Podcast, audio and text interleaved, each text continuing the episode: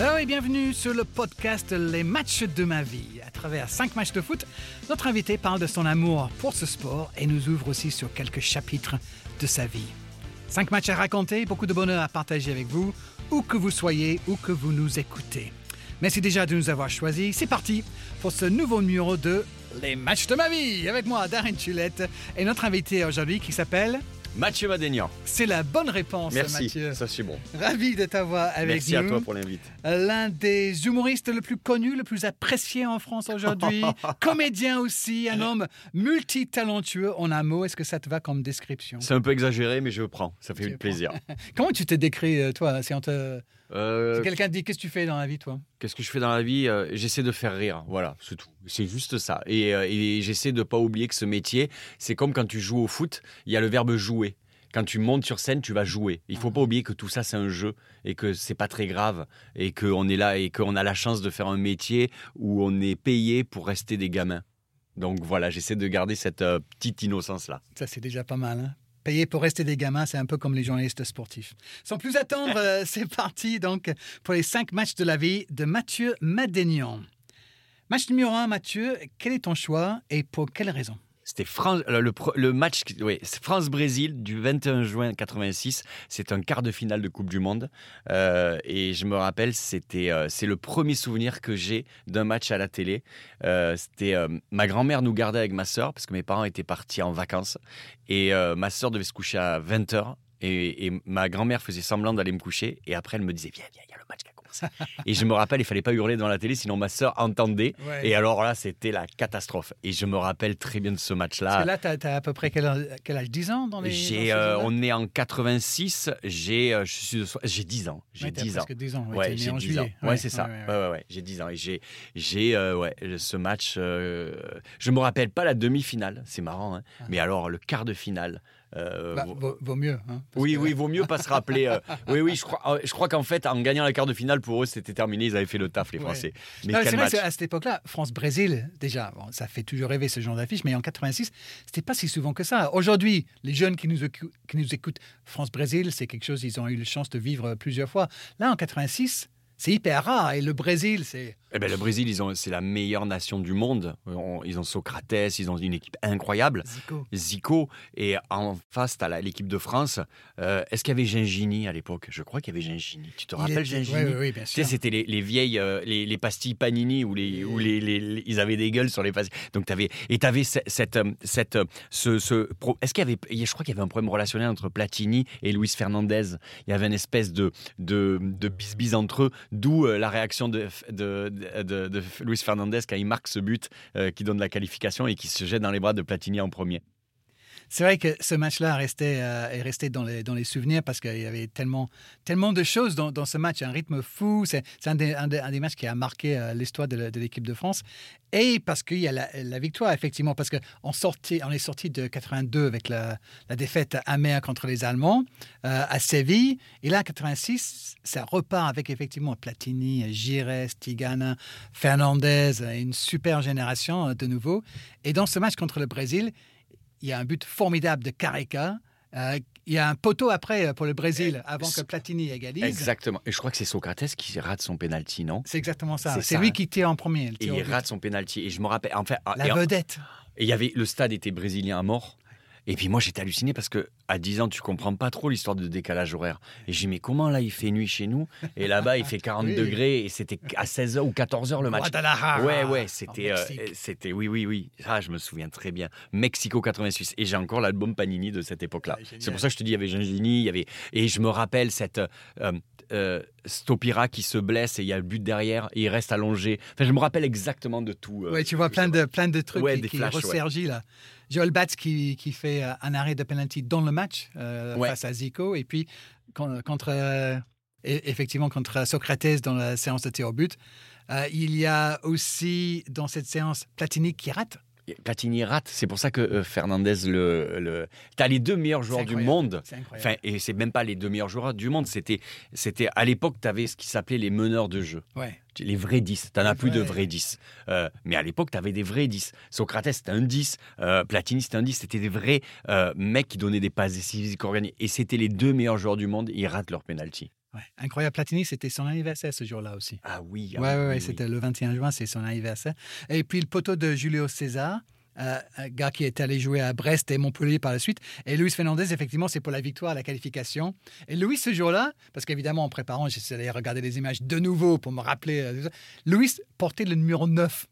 Oui, N'importe quoi. Oui, oui, oui, il avait le. Mais je crois qu'à l'époque, oui, oui, oui. Mais, mais, euh, mais c'est vrai que. Si tu les écoutes, Luis. il avait le 9. Ouais, Le c'est vrai qu'il avait 9, le 9. quoi. Ouais, ouais. Sérieux. Sérieux. Mais donc, euh, dix- presque dix ans dans cette époque, tu disais, tu es à la maison, les parents sont pas là. Quelle, quelle était la place de, du sport euh, à la maison quand tu es, quand es petit, quand as Euh, cet âge-là? À cet âge- à cet âge-là, j'étais. euh, mon père est un mordu de foot, donc j'avais, euh, j'avais euh, le ballon en cuir, le beau ballon en cuir, et euh, tous les week-ends, on allait jouer euh, euh, à- dans mon petit village à Saleil, et et, euh, et, et voilà, je, alors soit je me mettais dans les cages et il me, car- il me cartonnait, soit je jouais avec les potes, et en fait, ce qui était marrant, c'est que mon père, c'était le seul euh, papa qui venait jouer, parce que lui, il jouait au foot. Il avait une équipe qui s'appelait les Gentlemen, et leur leur euh, Ah. leur leur écoute bien leur leur l'adage des Gentlemen, c'était le ballon passe, mais l'homme non. Donc c'était des bouchers en fait. Et donc, pas gentleman du tout. pas en fait. du tout gentleman. Ouais. La blague Mais, est euh, déjà dans le ouais. nom. Et il jouait avec nous et, et c'était euh, premier degré, c'est-à-dire qu'on avait 10 ans, mais il nous défonçait. C'était Ah euh, ah oui oui, il était il est très euh, il, était là-dessus. Et il a joué jusqu'à ce qu'il se fasse mal au dos, mais des années après, on j'allais jouer au foot avec mes copains. et Il y avait mon père qui venait avec nous. Ah, c'est rigolo. Ouais ça. ouais. Donc, il a transmis en quelque sorte. Ouais, passion c'est lui qui m'a transmis. euh, ouais, ouais, ouais. Oui, oui, oui. Il m'a transmis. euh, il m'a mis devant les matchs. Il m'a expliqué.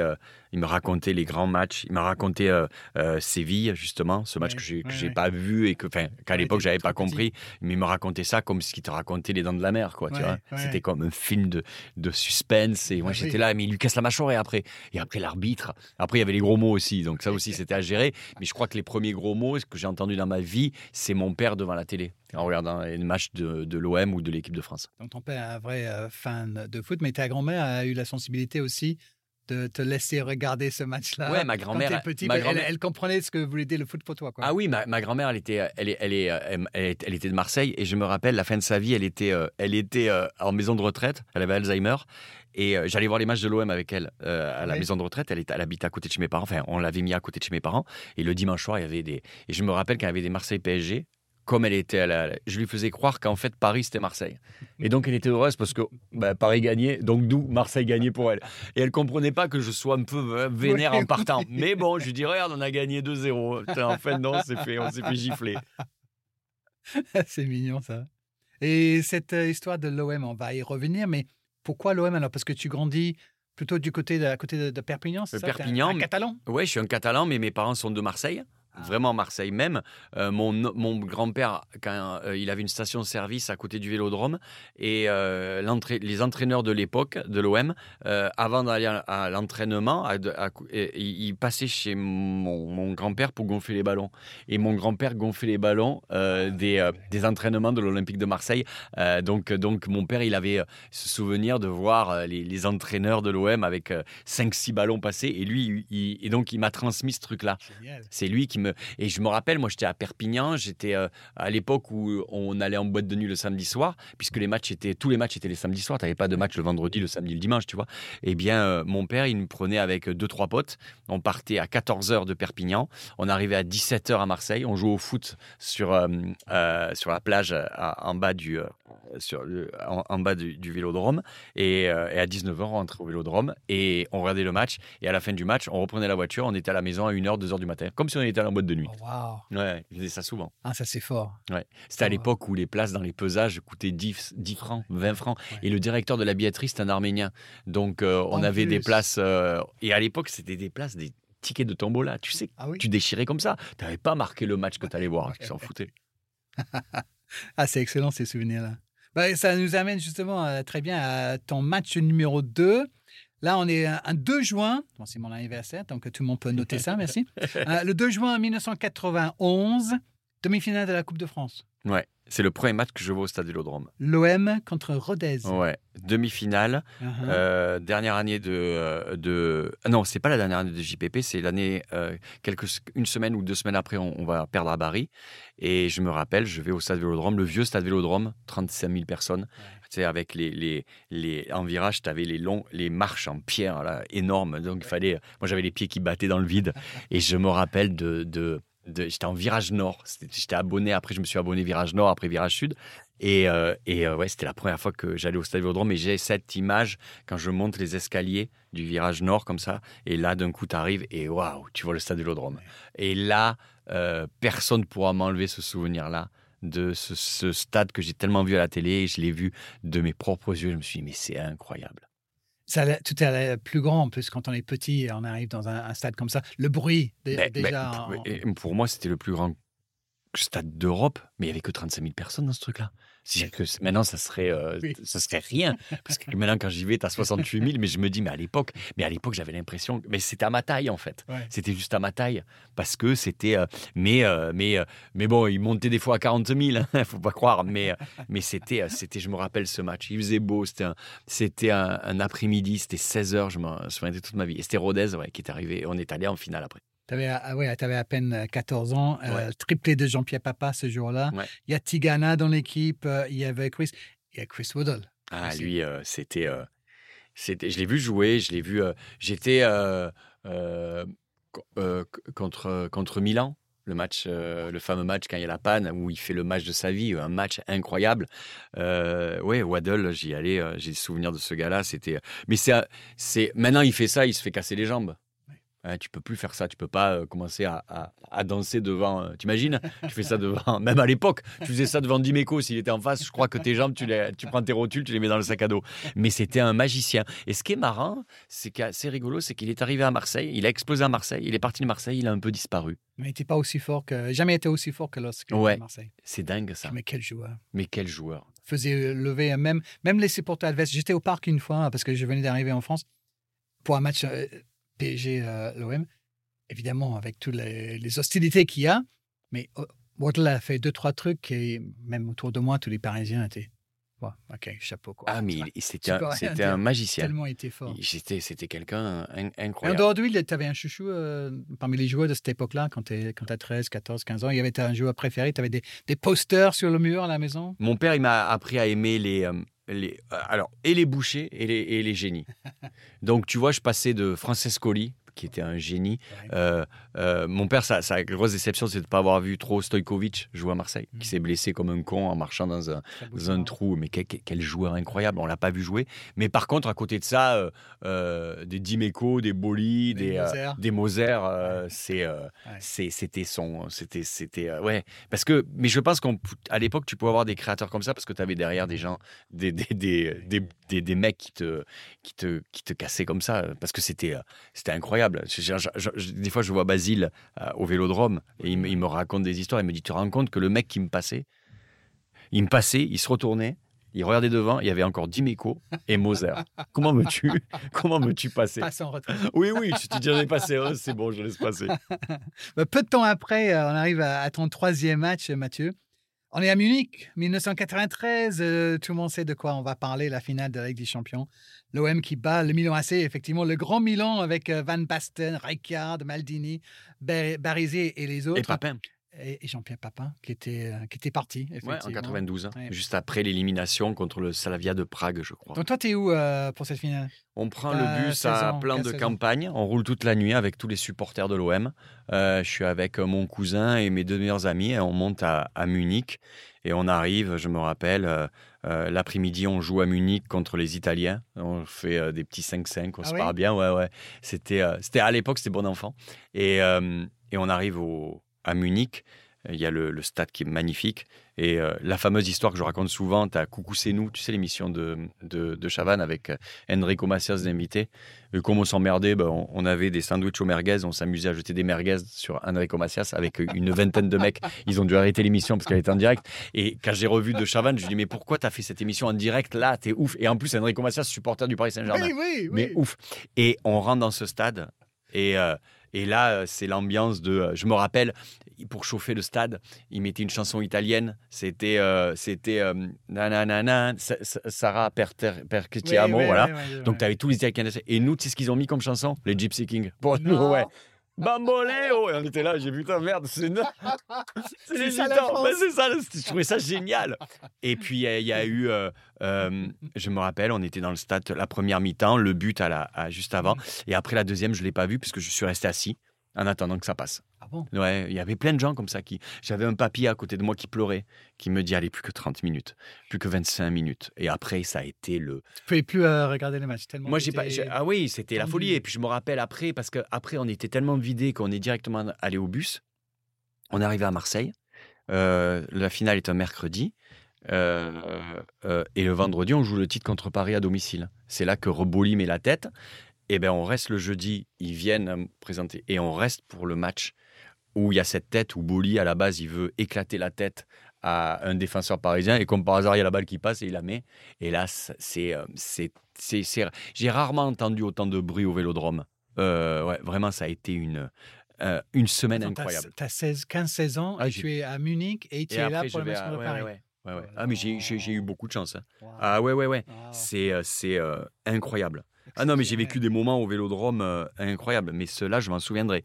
Mais, euh, mais le, le, le- ce, ce, bruit, ce, ce, ce, euh, ouais, c'était incroyable. Incroyable. Et c'était à l'époque en plus où les, Paris, les, les, les, les, supporters pouvaient se déplacer. Donc tu avais 1000 Parisiens. Si on jouait le titre. Et en plus, on avait la haine parce que la, la Ligue n'avait pas décalé le match. Il avait fait un vendredi. Le mec était claqué et tout. Et pourtant, et ce but-là, avec ce, juste avant la tête de Boli, avec, il y avait Durand qui fait cette, ce truc, Pelé, Abedi Pelé qui fait ce, ce. Enfin bref. Et j'ai encore le, le- le match dans la tête. Ouais. Exceptionnel. Ouais. Là, tu as 15-16 ans, euh, tu joues au foot. Tu jamais... Je suis nul. T'as jamais été assez bon pour penser non, que non, ça allait être un Oh non, mais même, même, en, même en club, je suis pas bon. euh, je suis pas. C'est, c'est, je suis mieux à regarder. euh, je suis un supporter de base, c'est-à-dire euh, avec une bière dès qu'il y a un match. J'ai, moi, maintenant, je fais attention, mais j'ai une bière par mi-temps. Je fais attention. Et, et, et une cigarette. Voilà, j'essaie de gérer. Mais avec l'OM en ce moment, c'est pas évident. Et à 15-16 ans, tu, tu penses faire quoi? Est-ce que tu sais déjà ce que tu veux faire plus tard? Parce que si je comprends bien, Je tu étais, tu étais plutôt bon à l'école Ouais. et tu avais envie de faire quelque chose qui n'a rien à voir avec. euh, Je pas, à cet âge-là, c'est encore l'âge où on est insouciant. Mais à, à notre âge, c'est terminé. C'est ce la vraie insouciance, je crois que tu l'as entre 10 et 15 ans. Mhm. Quand, tu as des parents un peu normaux, Mhm. tu vois, tu t'inquiètes pas de- du futur. Tu, de- tu suis des études. Euh, moi, je me rappelle, arrêté en juin mes études. Enfin, je réussissais mes examens. Et l'été, j'allais faire des, des- le con dans des villages de vacances à côté de chez moi, parce qu'on habitait au bord de la mer. Je me posais pas de questions. Qu'est-ce qu'elle était bien cette période où on n'avait pas de soucis. Ouais. On avait juste à kiffer la vie. La, quoi. la mot carrière n'était jamais prononcé. Mais oui. Bah bien sûr, tu ne savais même pas que euh, même le mot salaire, le mot euh, stress, le mot pression, tu n'avais pas ça. Tu étais là, tu... moi je, je, je bossais, je faisais mes devoirs, j'allais jouer au foot, euh, j'allais jouer au basket, j'étais avec des potes, on allait se baigner, voilà, la vie elle était belle. Et quand tu es un, peu plus, quelques années plus tard, j'ai pu lire, si je comprends bien, que tu as été un, criminologue refoulé, dans le sens où tu avais, tu avais étudié les sciences criminelles, Ouais. psychiatrie criminelle? J'ai fait 4 ans de droit et 3 ans de criminaux. Ouais. euh, pour être profiler parce que j'étais euh, euh, on a le droit d'avoir plein de passions dans la vie moi j'avais une passion c'était je suis moi je suis de l'époque du Science des agneaux et ce film a, a Ouais. bouleversé toute une génération et je me suis dit j'ai envie d'être profiler et je me suis lancé là-dedans sauf que à la fin de mes études euh, je me suis accordé une année sabbatique certains vont faire le tour du monde moi je suis monté à Paris pour faire du café théâtre et cette année sabbatique dure depuis 25 ans maintenant en gros c'est ça Ouais, je pense que tu as bien fait. hein. oui Pas de regret. non aucun Vous écoutez Les Matchs de ma vie, le podcast de Beansport où notre invité raconte les 5 matchs de foot qui ont le plus marqué sa vie. On arrive au match numéro 4 de Mathieu Madénian. Alors, on est en 2019, Mathieu. Marseille 5, Leipzig 2, quart de finale retour au Vélodrome. Il y avait 1-0 à l'aller pour les, les Allemands. Pourquoi tu voulais revenir sur ce match-là? Pourquoi ce match-là est dans ta liste? Bah, parce que c'est un match qui a. euh, déjà, l'ambiance a été dingue, et c'est surtout le but de Sakai. Ce but de Sakai où il part. Et en fait, je ne sais pas ce qui se passe ce jour-là. Donc, on perd un 0 là-bas et on se dit, on, on fait une campagne européenne qui sent bon. Et puis le stade était surchauffé, il y avait une ambiance, les tifos étaient merveilleux. Et puis, euh, et puis euh, euh, Sakai, je le vois, je vois le ballon. Et là, je prends mon téléphone et je l'ai l'action, je l'ai l'action. Et j'ai en direct Sakai. Parce qu'on est en temps additionnel. Hein, temps additionnel et il met ce but qui qui, qui, On avait gagné de toute manière, mais qui clôt le, le, le, la fête. je suis dans les loges il y a Basile qui danse, il y a tout le monde. Enfin, c'est une ambiance dingue. Et je suis avec mon meilleur ami Denis, qui a, à l'époque, qui, qui, qui, qui, est fiancé à, sa chérie, et qui, après les matchs, étant donné quand t'es maqué, avant, quand, on gagnait, on allait faire la teuf sur le, vieux port, mais là, il y a sa meuf. Mais il me dit, non, mais là, le match est tellement dingue, Mathieu. On va aller faire la teuf dans les bars à Marseille. Mais par contre, il me dit, on va passer quand même euh, faire un bisou et j'explique à ma meuf qu'on va faire. Le... Et là, euh, on arrive devant chez elle, enfin chez eux, et moi je sors en premier, je, tape, je suis en train de danser et je vois sa meuf les larmes aux yeux. Et je dis, qu'est-ce qui se passe? Elle me fait, euh, je peux parler à Denis? Et là je me dis, putain, qu'est-ce qu'elle va lui dire? J'ai dit, soit elle va lui dire que c'est fini, soit elle est fan de Leipzig. Ou alors, et je sais pas pourquoi, dans ma tête, elle est enceinte. Ah. Et là, elle lui annonce qu'elle est enceinte.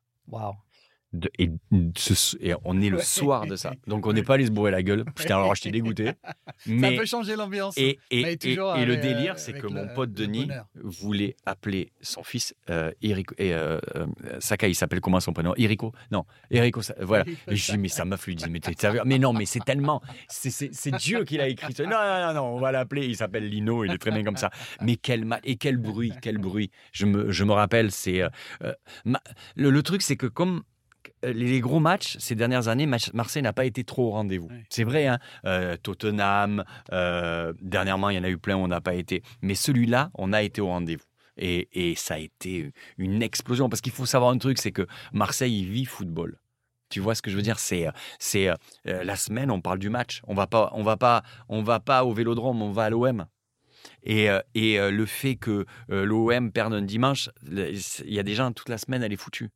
C'est pas, c'est pas comme à Paris où tu as tellement de choses que le, match, c'est un détail. Enfin, tu vois, c'est, alors que là-bas, c'est une ville comme Naples, ça sent le foot, ça vit football.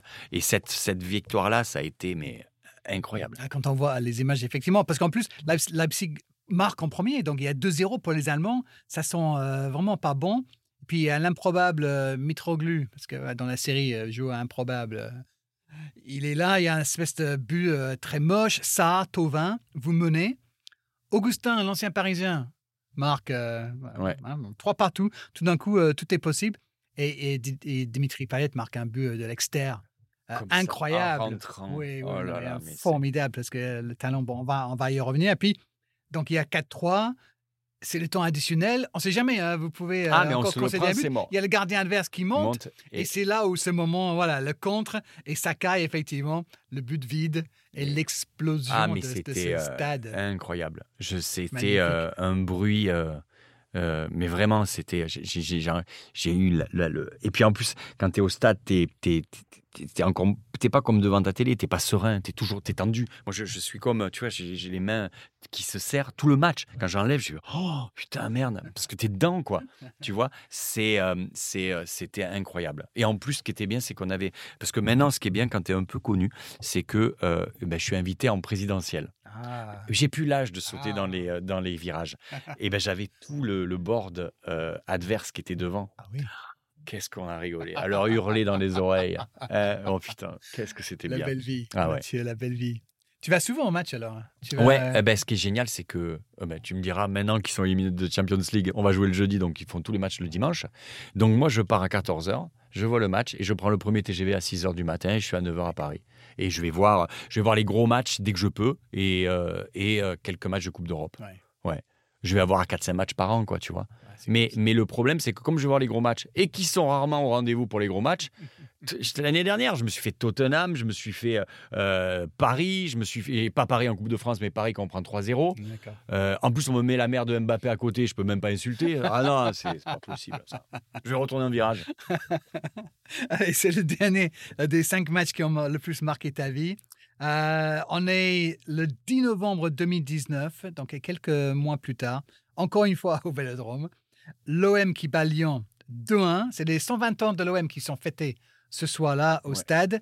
et c'est Dimitri Payet qui va marquer un but génial contre l'OL. Pourquoi tu as choisi ce match-là et, Ben, c'était, le retour de Garcia au Vélodrome parce Ouais. qu'il était allé à Lyon. Une semaine avant, je fais un plateau avec Baptiste Le Caplin, plateau d'humoriste. Il me fait une surprise, il me dit, et j'arrive et il y a Garcia dans la loge parce qu'il était pote avec Garcia. Et donc, je suis emmerdé parce que les, les gens, euh, je lui dis, mais maintenant, parce que je parlais pendant une heure, le mec est sympa. Et je, je me dis, mais comment je vais l'insulter dans une semaine Ça va être compliqué pour moi. Il me fait, vas-y, insulte-moi, c'est pas grave. Et puis surtout, cette, la célébration de Payet sur le deuxième but. Putain, cette célébration, elle est incroyable. C'est euh, euh, devant le virage nord comme ça. c'est ce, ce- ce- Déjà, le but est fou. Mais, euh, mais, euh, mais ouais, il les fait exploser un stade. Parce que, euh, parce que Lyon, mine de rien, je dis pas que Paris, c'est plus les. Mais c'était, c'est vraiment maintenant, c'était. Bon, maintenant, même si Lyon a une équipe un peu bizarre cette année, mais c'est vraiment la, la rivalité avec Lyon, tu vois. Donc c'était. euh, Et c'était pas souvent qu'on les tape à la maison, Lyon. Donc, donc Ouais. là, c'était. Ouais. Il y a eu des matchs spectaculaires. Ouais, oui, il y a eu des- temps, ouais. Ah oui, oui. Et, et, et puis même quand on joue pas contre Lyon, quand on va dans leur stade, on prend 3-0 en finale de Coupe d'Europe. Putain, ça aussi. hein. Ouais, ça, c'est pas le bon souvenir. Mais Payet, effectivement, sur ce but-là, dans ce match-là, pendant 2-1 pour l'OM, euh, il marque sur penalty, puis il marque le, le deuxième but aussi. Et, et c'est au début, et ça, c'est pas une action pour laquelle euh, Dimitri Payet est le plus souvent euh, reconnu, mais c'est lui qui revient, il fait un tacle glissé, Il- il- il distribue, et puis il Il et puis c'est il lui à la conclusion. Mais c'est Ouais. un but euh, Ah, mais ce mec, c'est un. C'est un génie, ce Payet. Vraiment, c'est c'est un mec qui. on peut dire ce qu'on veut, mais c'est un mec. Il y a peu de joueurs qui, qui, qui peuvent changer un match. Et tu vois, il y, a des, y a des mecs laborieux, il y a des mecs euh, travailleurs, il y a des mecs constants, tu vois. Mais il y a peu de mecs pour qui tu payes pour aller voir un match de foot. Eh ben, Payet, c'est genre de type, tu payes. euh, ben, il y a qu'à voir. euh, qu'à l'époque, il était à l'OM. Souvent, euh, même quand il rentrait en cours de match, tu sentais qu'il y avait un truc qui se passait dans le stade. Hmm. Tu sentais ça. Et, et ça reste un, un- un- un génie du foot. Pour moi, hein, en tout cas. hein. Après, on peut, le débat il, il est ouvert. On va le suivre au Brésil désormais, en espérant qu'il il termine en beauté. Ben, Euh, déjà, il est dans un stade incroyable, dans un club. inst- 5000 personnes à 4 h du matin qui viennent le chercher. Ben ouais, ben, c'est- ils ont la télé, ils ont vu ce qu'ils faisaient. C'est Ouais. pas pour rien. Tu iras voir un match là-bas? Hmm, tu sais que je suis pote avec le. le... Si tu peux être en présidentiel, ça. Putain, ouais, mais j'aimerais bien aller. tu sais quoi, ça serait bien de. de, de... Je suis pote avec le mec, euh, le directeur de la Peña de Boca Junior, Ah bon? qui, a- qui habite à, qui, est, qui a un resto argentin à, à Paris. Et euh, chaque fois, il me dit il faut qu'on aille à la Bombonera, il faut que tu vois ce que c'est. Et, euh, et, euh, et je crois qu'avant de mourir, je ferai la, une tournée des, des stades mythiques parce que, parce que, ça, parce que ça, doit, ouais, ouais, c'est, c'est, c'est, c'est, ça doit être incroyable. Ça va être pas mal, justement. Bah, en tout cas, merci euh, Mathieu. On a fait les cinq matchs de ta vie. Merci d'avoir partagé ces matchs-là, ces souvenirs, ces moments de vie avec nous. On vous souhaite plein d'autres matchs mémorables à venir. Pourquoi pas cette saison déjà? Ben, on va voir, hein, Marseille PSG, euh, ça serait bien. Ouais, ouais, non, on a- il il va y avoir des trucs bien, mais de toute manière, regarde, là, je pense déjà au match, euh, au suivant. Ah putain, il faudrait qu'ils nous rendent un peu heureux, cette équipe. Rendez-nous heureux, sans déconner. Sérieux. Bon, merci d'être venu nous voir, Merci Mathieu. C'était vraiment un, un plaisir de partager ces moments-là avec, avec toi. Euh, merci de, à nous de nous avoir, à vous même de nous avoir écoutés. Si jamais notre podcast vous plaît, n'hésitez pas à partager avec vos amis. Si vous n'avez pas aimé, eh bien, vous pouvez envoyer un lien à vos ennemis. en tous les cas, vos commentaires nous sont bien utiles. Alors, merci de laisser un petit message euh, sur la plateforme où vous nous écoutez, ou plutôt mettre 5 étoiles, pourquoi pas. Oui, comme sur Hein TripAdvisor, pareil. Voilà, Mettez 5 puis, euh, étoiles. ouais, boostez-nous un Voilà. petit peu. À très vite pour un nouvel épisode de Les matchs de ma vie. Bye bye.